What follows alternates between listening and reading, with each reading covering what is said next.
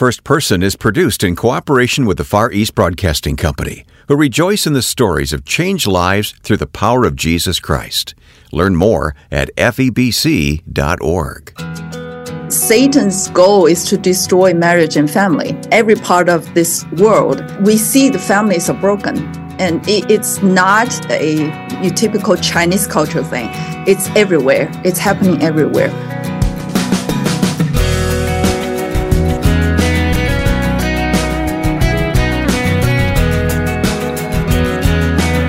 Hers is a voice known to millions of listeners who happen to speak Mandarin.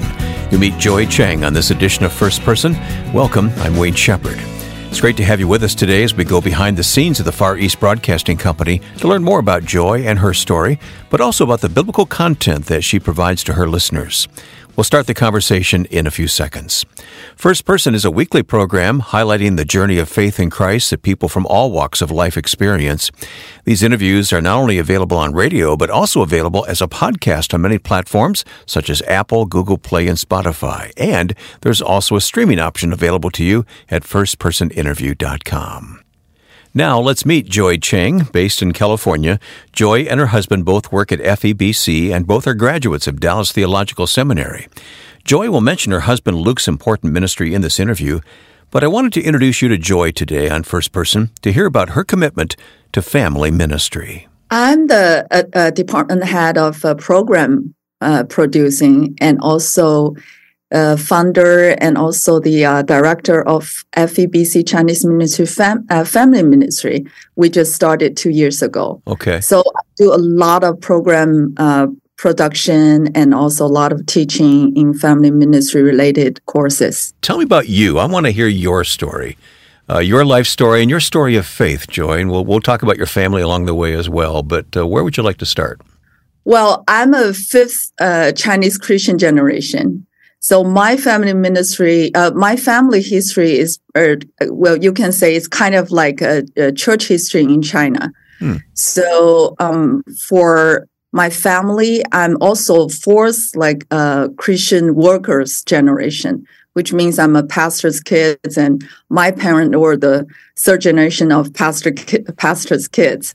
So, but my ministry with FEBC actually went back to 21 years ago after I graduated from Region College in Vancouver, Canada. I joined FEBC Canada when I was very, very young. And then I did full-time program producing and also hosting and also teaching in Liangyu Seminary, you know, broadcasting seminary school for several years. Before I got married with my husband. And then, but after we had our first child, I felt God's calling to become a full-time mother. Even though I never gave up my FEBC's ministry, I just became a full-time volunteer. You know, in Chinese word, volunteer sounds exactly like a righteous person. Oh, really? So it's the same word. So I just, you know, teased them. I said, now I become righteous, and you guys are not righteous. I have arrived, huh? So I was a FBBC volunteer for 15 years before I came back to this ministry with FEBC USA Chinese Ministry 2 years ago. So, okay. So well, I have to say it's been like 21 years. Okay. But for me, I was a youth pastor when I was in seminary school, and then I found out like 90% of my youth problems has something to do with their parents' problem, their family problem. And since then, I just feel the calling and the passion for doing family ministry. And that's when God started equipping me through what I did in FEBC Canada, what I did in church, as well as what I needed for my own marriage to grow. And I realized in Chinese church setting, we didn't have any solid teaching or systematic teaching about Christian view of marriage and families, because we are more like traditional, you know, Chinese marriage family setting.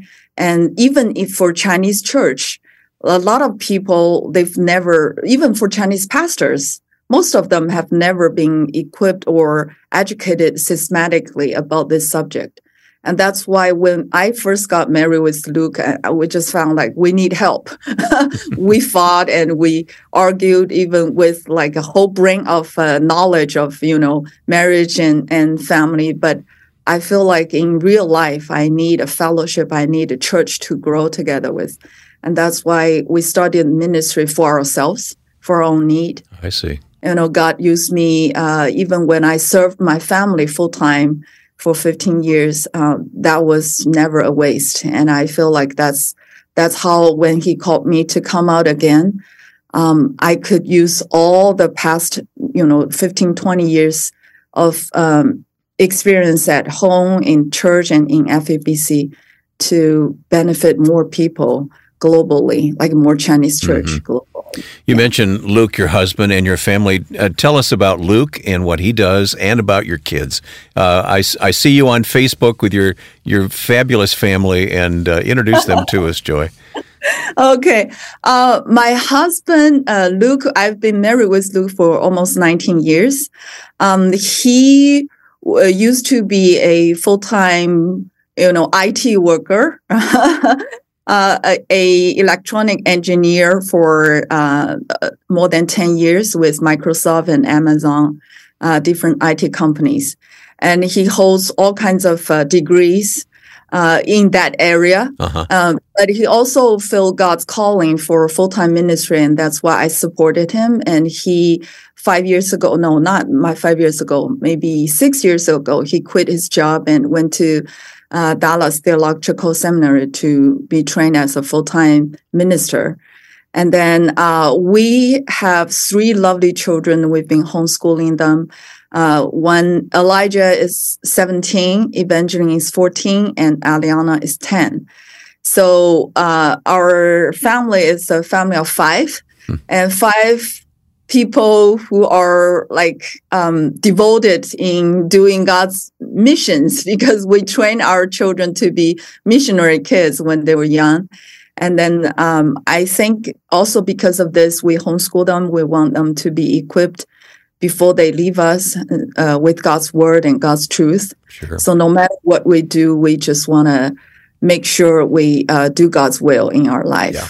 So, well, if there was ever a power Christian couple, it's you and Luke, because you are raising a great family, and your ministry, both of your ministries at FEBC, are remarkable. Luke is, of course, a director of the Chinese ministry there, and just fabulous to hear how God is using you. And you have your own degrees from Dallas, for instance, and other places, so you're both so well prepared and called to what you're doing. But take me back even further. Were you born in Canada then, or what's your early story? No, I was born in China. Were you? Okay. I was born in China, and that was the year when the Cultural Revolution ended. But before that, my parents actually had 3 children. My dad was in prison and labor camp for 17 years because of his faith. Oh, boy. And my mom actually went into the labor camp to marry my dad. So they had a great love story in Jesus Christ. It's not because their romantic love, it's just because their love to God and commitment to each other. But the government actually killed their second son. That was before I was born, just to force them to give up their faith. But they didn't, of course. And they were the strongest and most faithful servants of God I've ever known in my life. Mm. And it's because of them I could never deny God. You know, his existence, his person, his work in my parents' life are so real. And then they had 3 children, but the second son was killed, so they decided to have another one. And that was the time when I was born, after so much pleading and so many prayers of the whole church, and I was born. But my dad was forced to leave our home, even after he was released from labor camp at that time. So he took my oldest brother, and my aunt took my older sister, and I was the only one left behind with my mom. So our family was like split, broken everywhere in China. And then my mom eventually just made everything, just give up everything to bring us all together reunited with my dad when I was 6. So before that, I only saw my dad twice. From 0 to 6, I only saw my dad twice. So I was kind of fatherless, not because my dad didn't want me, but mm-hmm. because of that political environment. Like when I was young, I never thought it was an option not to suffer for our faith. Interesting. Okay, that's part of our faith, to suffer together. Because it's our choice, and because God, His own Son, suffered everything, gave up everything for us. So there's like we never take for granted. This is how the cost of faith. It's not because what we could do for Him. It's because He did everything for us first. He loved us first. After like my dad got released, he actually devoted the whole family to the Lord. He asked the Lord to bless all his children. He asked the Lord to use all his children. He said, everyone of my children and whoever married my children will serve you in full-time capacity. And God just honored my father's prayer. Incredible. I love it. My brother-in-law is actually one of the principal president of one of Chinese seminary school in United States. So all of his girls and son-in-laws are serving full time in ministry. And by the way, my father was taken away by God 2 years ago in his sleep, without any disease or any pain. He was 91. It was just like a miracle, It's just one night before he was still training his younger generation of the church leaders. And then the other day, my mom found him sleeping in bed, and he was gone. Yeah. We'll continue meeting Joy Cheng and hearing about her ministry with the Far East Broadcasting Company coming up in a moment. Here's Ed Cannon on the vision for FEBC's weekly podcast. The primary purpose of Until All Have Heard, of course, is to share the experience that FEBC has because we have staff on the ground in so many oppressive places. But in addition to that, we're trying to speak to you in a way that only the kind of testimonies you'll hear from around the globe can do. Discover how the gospel is making a difference around the world. Search for Until All Have Heard on your favorite podcast platform, or hear it online at febc.org. My guest is Dr. Joy Cheng, who is director, the Chinese Ministries Director in the Program Department of the Far East Broadcasting Company. What a story. What a family heritage and story you have, Joy. It's amazing to hear about that. Praise God indeed. I would just like to hear more of how God has prepared you for what you're doing now. Your voice is a very well-known voice to millions of Chinese listeners around the world, right? I mean, the programs that you do have an astounding number of people listening to them. Well, it's all God's grace. It's not me. I can only boast in Christ. Yes, I think it's because God has called me to do this ministry, and I think the reason why the response is so well is because it's God called me and gifted me, and that's the He gave me that deepest satisfaction and to meet the deepest hunger of Chinese people. So when these two matches, of course, the result will be great because it's God's ministry, it's not mine. It's totally not mine, and I also because I believe like what my parents have been teaching us since we were young. A ministry can only be effective if it's from the bottom of your heart. It flows from your relationship with Jesus Christ, your love for God. That's the only reason you could be successful and effective, because it's eventually His ministry through us. We're just His instrument. We're nothing. If without Him, we're just nothing. So I feel like the only reason I could serve with passion and this kind of energy in this kind of a capacity is because His Christ's love repelled me. I have no other way to respond. This is the proper response, I know. Yeah. Compelled by the love of Christ. Yes. Yeah.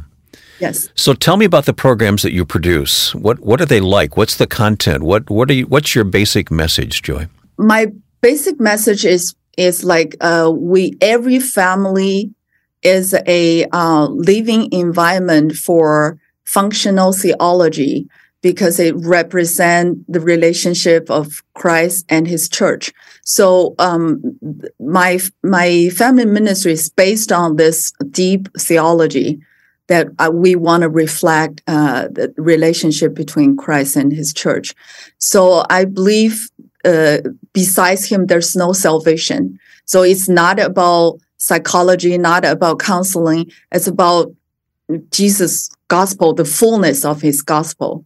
So I have gospel message in every program I produce, every little session, every season, even including children's like radio drama. Okay, in every season, I make sure I put the gospel message in all kinds of forms.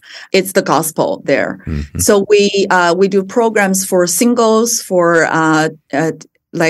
step families, for marriage, for parenting, for special need families, for those families who are suffering from gender issue, drug issue, and also for single parents. So we have daily programs for each kind of family form, especially like coped to meet Chinese families meet. For past 50 years, Chinese marriage and family is upside down because of all kinds of reasons, mm-hmm. economic, political, cultural reason. So we have to contextualize a theology that meet Chinese people's need.